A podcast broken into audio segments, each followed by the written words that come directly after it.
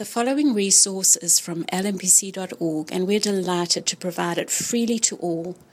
If you feel led to give towards the ministry of Lookout Mountain Presbyterian Church, we welcome you to do so at L M P C dot org slash give. Please stand for a reading from selected verses in Deuteronomy chapter five. And Moses summoned all Israel and said to them, "Hear, O Israel, the statutes and the rules that I speak in your hearing today, and you shall learn them and be careful to do them." God said, "I am the Lord your God, who brought you out of the land of Egypt, out of the house of slavery. You shall have no other gods before me. You shall not make for yourself a carved image or any likeness of anything that is in heaven above, or that is on the earth beneath, or that is in the water under the earth. You shall not take the name of the Lord your God in vain, for the Lord will not hold him guiltless who takes his name in vain. Observe the Sabbath day to keep it holy, as the Lord your God commanded you. Honor your father and your mother, as the Lord your God commanded you, that your days may be long, and that it may go well with you in the land that the Lord your God has given you. You shall not murder, you shall not commit adultery, and you shall not steal, and you shall not bear false witness against your neighbor." This is the word of the Lord. Thanks be to God. Please be seated. Well, good morning, and welcome again to Lookout Mountain Presbyterian Church. My name is Will Nettleton. I'm one of the pastors here, and we are delighted to have you with us this morning, especially if you're visiting with us or you're a guest. Special welcome to you. Glad to have you with us this morning. If you are just now joining us, you are jumping in in the middle of a study that we are doing. We've been in the book of Deuteronomy, and as we got to chapter five, we've been slowing down to look at the Ten Commandments. And so we've been looking at those week by week, and we are actually now kind of coming down the home stretch. Only got a couple left uh, to get through, and we are this morning on the ninth commandment, which is commonly conceived of as do not lie, which is pretty much the gist of the command. Do not lie. But as you can imagine, if you've been with us through this series, of course, this command, like all the others, goes much deeper, goes much deeper to the heart of the matter, because Jesus told us that it's out of the overflow of the heart that our mouths speak. And so when we lie, when we tell untruth, when we bear false witness, we are showing something's going on with our hearts. So this commandment has something to say to us uh, on a deeper level as well. You can see our outline there in your bulletin. It's really similar to the ones that we've been using in the past few weeks as we've been looking at the commandments. We're going to look, first of all, at the intention of the commandment. What's the intent behind it? The meaning of the commandment, both negatively and positively. And then finally, the hope for forgiveness and formation. So that's where we're going this morning. Uh, before we set out, let me pray, and we'll ask God to bless our time in his word by sending his Holy Spirit. Let's pause and pray.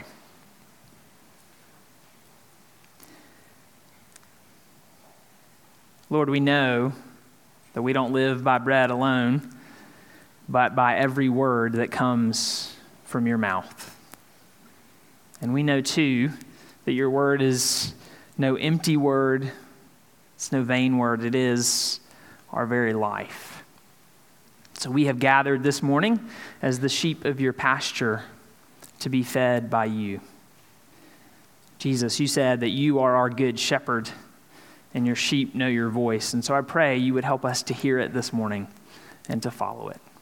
May the words of my mouth and the meditations of all of our hearts be pleasing to you, our rock and our redeemer. It's in Jesus' name that I pray. Amen. Well, my uh, senior year of high school, I had a phenomenal uh, English teacher, Missus Milton. It was A P English, which is remarkable when you consider that I grew up in Mississippi. So we've come a long way. You know, we, we also have A P classes. We only had two. I think I took them, English and French. For those of you who are in high school who'd like to feel better about yourselves, I got a zero on my French exam, my A P French exam. I did get a three on the English one, so That one I did okay. And a lot of that was because of Miss Milton. Uh, that class really was transformative for me. I had always enjoyed reading, grew up loving to read, but that class was really the one where I started to see the magic behind stories. Um, it really was the first place that someone who knew what they were doing started unpacking the structure of stories and started showing us the different themes, uh, that there was more there than just pure enjoyment or entertainment, that there was a depth to many of the old stories. Ultimately, it was that reason that I became an English major uh, at Ole Miss. It was in many ways what helped me to love the Bible uh, as the greatest true story ever told. But it was also transformative for me for another reason, because Miss Milton had this tradition. Uh, at the end of every year, she would hand out class superlatives. You're familiar with this idea, right? Like most likely to succeed, that kind of stuff. And so like our high school class did that. We had high school superlatives that we voted on. I was up for two of them. Best personality, and most talkative. You want to know which one I got?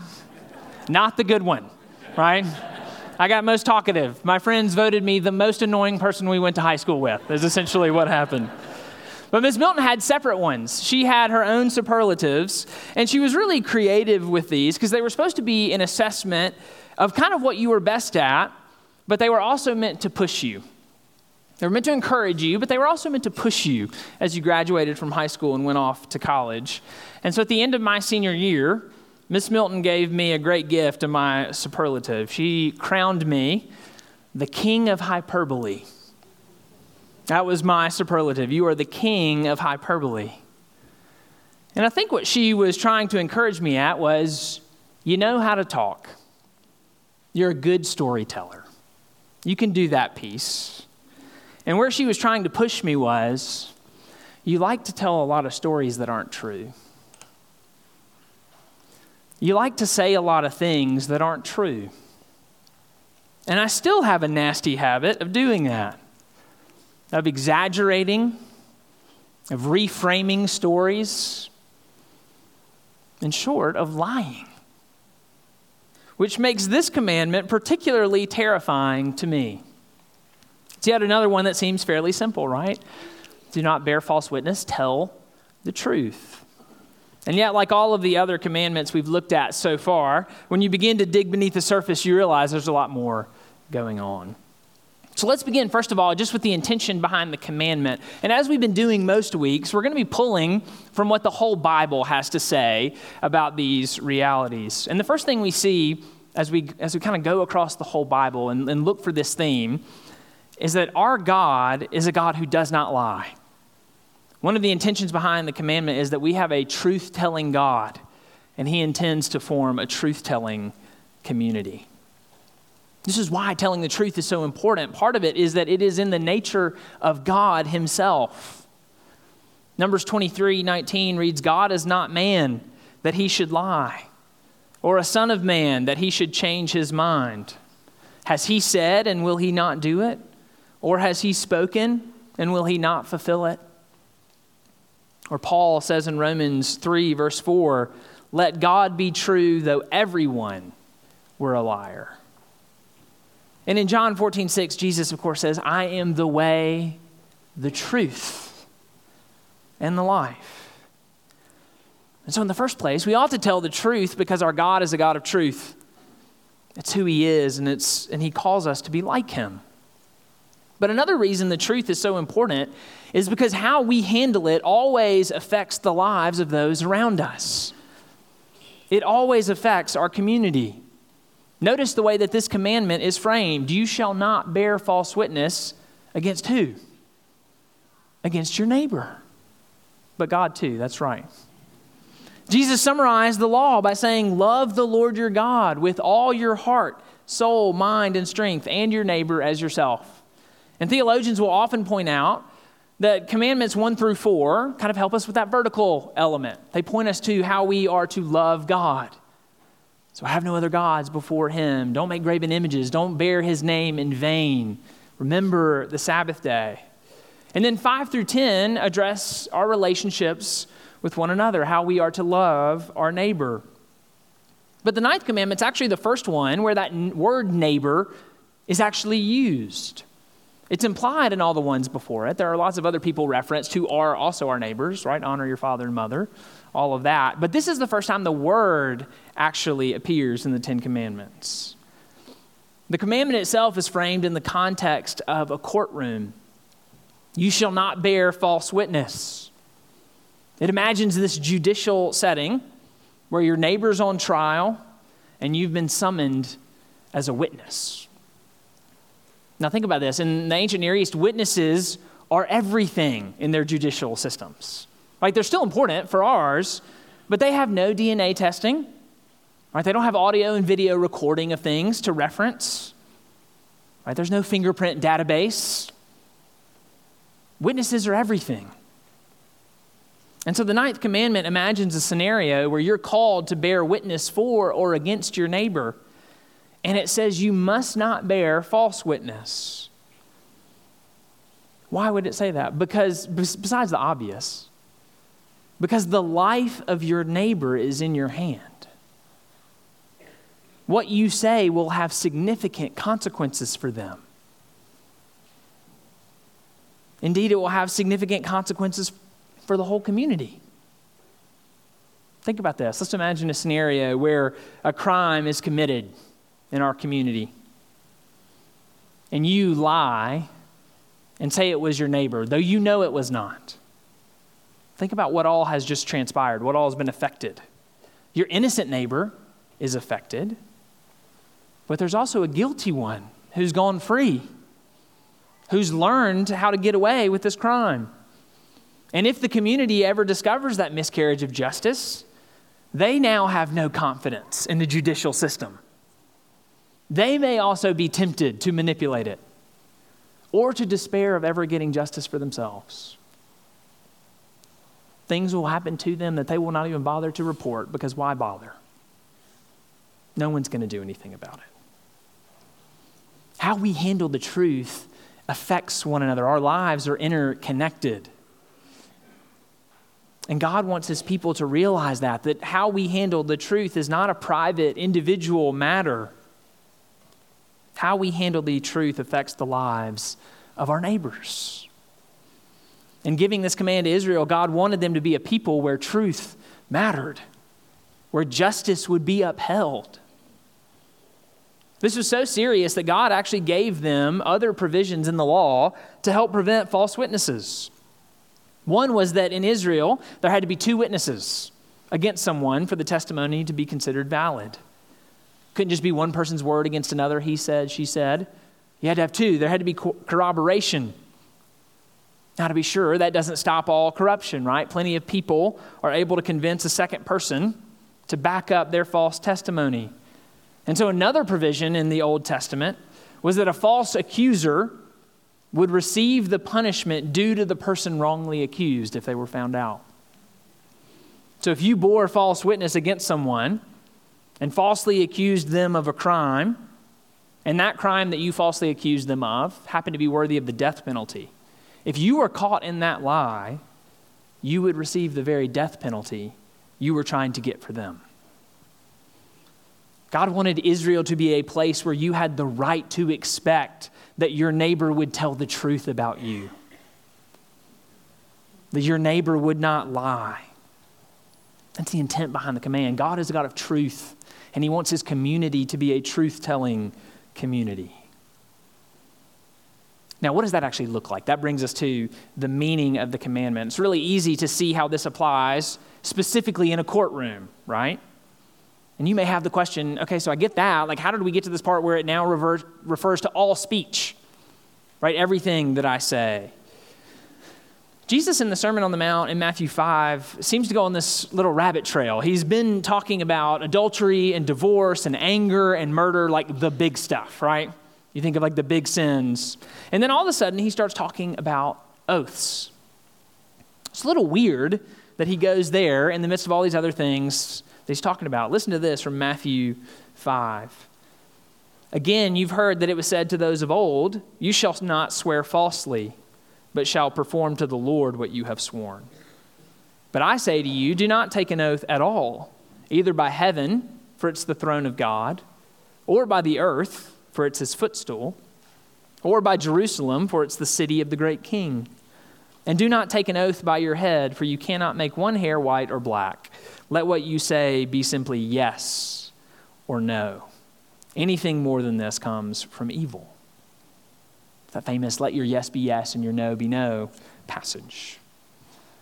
It's fairly common for the Jewish people who wanted their word to be taken seriously to swear in God's name or by some token associated with him. And the idea was, by invoking something associated or connected to God, you're taking this promise into the realm of the heavenly courtroom. You're asking God himself to bear witness to your promise. Like, we still have a version of this, right? As God is my witness. And Jesus says that framing is really silly because God is always your witness. He sees everything you do. You are always standing before the God of heaven and earth.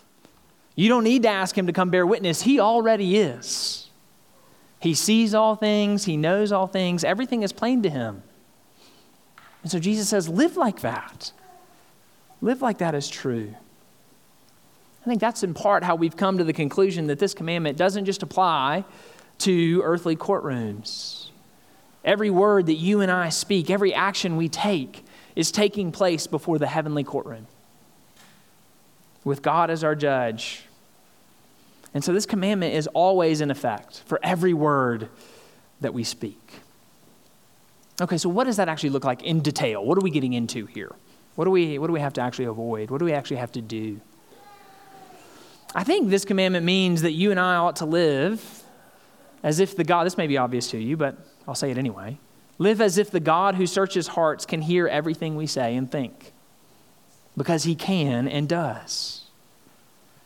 It means we ought to live as if, as if everything we say or don't say affects the lives of our neighbors, because it does. I think it means we have to stop playing with the truth. And that, of course, means we have to stop lying, but it also means we have to stop twisting words in ways that might technically be true, but that don't have true intent. Kevin DeYoung, in his book on the Ten Commandments, we've been using this as a resource, but he has a, he has a great paragraph on how we twist words. I just want to read this to you. Listen to this. He says, "We know how to retell a story so that we're the hero and others are the goat, where we emphasize only the really mean thing they said to us, but say nothing about the hard and hurtful things we may have said.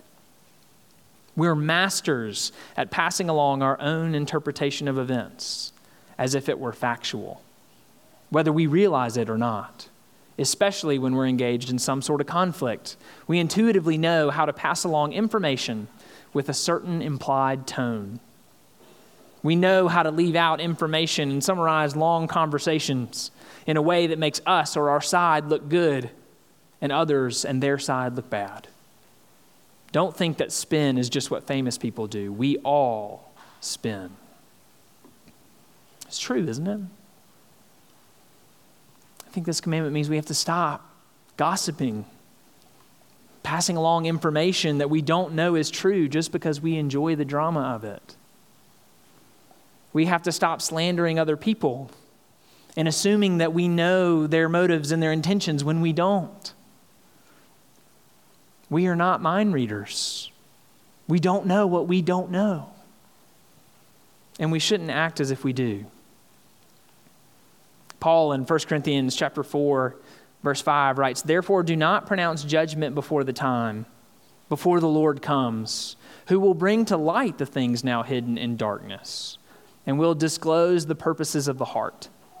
Then each one will receive his commendation from God." God knows the heart of people. We don't. Uh, I will never forget my R U F campus minister at Ole Miss, Les Newsom, saying, "People are thinking about you way less than you think they are." Isn't that true? We don't get invited to something and we think that the hosts must have sat down and thought, okay, let's start with who not to invite. Definitely not Will. He is a pastor. This is a party, not a funeral. He cannot come. What if we were the kind of community that actually started assuming the best about one another? and started giving one another our best. What if when your friend hurt your feelings, you actually went to them and said that? And told them the truth. And even said, hey, when you said this the other night, I don't think you realized it came off this way, but you hurt me. And give them the opportunity to say, I did not mean that, but I totally hear how you heard it that way, and I'm sorry I hurt you. Will you forgive me? Wouldn't you love to be a part of a community like that? That tells each other the truth? That promoted integrity and transparency and honesty?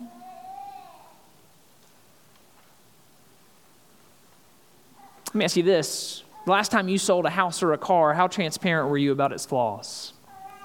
I was thinking about this. When we sold our house in San Antonio to move here, we had bought this like beautiful nineteen twenty-five house kind of near downtown in San Antonio. And uh, those of you who've had old houses will know where this is going. It had a lot of issues. There had been some settling in those almost one hundred years. And so we had a lot of cracks in our drywall. The foundation was actually in pretty good shape, but there were some cracks. And so we brought someone in, right, to tape and float, to cover up the cracks. And in my head, I was like, well, we just want it to look nice for them, right, when they buy this house. But certainly when the pictures were taken and when people came through and saw no cracks, I also wanted them to assume this house is in better shape than it really is. Now, of course, there was going to be an inspection. They were going to get to know all the stuff that they needed to know. But I was, in my heart, trying to cover that thing up. Are we a community that is, that deals with one another honestly? Are we forthright with the truth, or do we make people demand it from us? I go back to that. I keep coming back to this example of offending our friends, but I think how often we just freeze people out of our lives for a while with zero explanation, rather than addressing what's going on. What about at work? I mean, it's especially hard. I, I have a lot of sympathy for some of you in jobs where you're in sales. To tell the whole truth will lose you a sale sometimes. And yet as Christians, what are we called to? Unless you think easy for you to say you're a pastor, it's kind of part of the whole deal, isn't it? Like, do not kid yourselves. Do you know how easy it is to get up here and avoid saying the things that I know some of you will find offensive? Even if it needs to be said. I was thinking this last week, I don't think I have ever addressed politics in a sermon here. Anybody want to guess why? And I mean, I could say it's out of wisdom, right? Pastors need to stay in our lane. We're not political scientists. There's some truth to that. But idolatry is our lane. I've been convicted this past week that there were times when I should have pressed us on that and didn't, because I was scared, because I wanted to be liked more than I wanted us to see that, to wrestle with it, to repent. Friends, I am a liar, and I suspect that many of you are too. And so that brings us, as we finish here, as we do every week in these commandments, what hope do we have? The hope for forgiveness and for formation. What is the hope for liars and hiders like us? It's in Jesus. Revelation one, verse five, calls him the faithful witness. The one who went to the cross because of false witnesses. You remember that? They arrest Jesus in the middle of the night, and we're told in Mark fourteen, for many bore false witness against him. And then Mark includes this little detail. Their testimony did not agree. They were operating within this framework. You had to have two witnesses. The testimony had to match up, and they couldn't find anybody that could get on the same page as they were lying about what Jesus had done. And they keep trying to do it. So they can convict Jesus. And finally, the high priest gets tired of it. And he just puts it to Jesus point blank. Are you the Christ, the Son of the Blessed? Now think about what Jesus has, the decision he has in front of him in that moment. If Jesus tells the truth, he's done for. And if he does not tell the truth, we are. That's often what's at stake with this commandment. Moments where our neighbor will be devastated if we do not tell the truth, and we will be devastated if we do. It's exactly where Jesus finds himself, and what does he do? He tells the truth. He says, I am. I am. And they condemned him to die. As a blasphemer, a liar, a violator of the ninth commandment. The truth himself declared a false witness. And he did it all willingly, knowingly. Why did he do that? So that you and I can finally face the truth about who we are in our sin. That we are liars. And find forgiveness for it in him. And find in him an even deeper and greater truth than the fact that we are sinners. That we have a God who loves sinners and invites us into his family. That that is the deepest truth about who we are. And when that truth begins to work its way into our bones, it changes the way that we relate to the truth. We start to become the kind of people who do what Paul says in Ephesians four twenty-five. Therefore, having put away falsehood, let each one of you speak the truth with his neighbor, for we are members of one another. Or in Philippians four eight, finally, brothers, whatever is true, whatever is honorable, whatever is just, whatever is pure, whatever is lovely, whatever is commendable, if there's any excellence, if there is anything worthy of praise, think about these things. Because we know the truth about who we are, as sinners and redeemed saints, we can become the kind of community where we can tell one another the truth. Which means that we can both confront each other on sin and call one another to repentance and remind one another of our identity in Jesus Christ, that we are each beloved of the Father, that he is making us more into the image of his truth-telling Son. Let us look to that Son in hope, the one condemned to die as a liar, that liars like us may go free. Let me pray before we sing. Father, we thank you that you are a God of truth and that the truth is that you love us. And we know that because you tell us and because you sent your Son and because you, Father and Son, have sent your Spirit to remind us of who Jesus was, that he was the truth made flesh. And so, Lord, would you change us? Would you remind us again that we don't have to live as liars, that we can be people of the truth?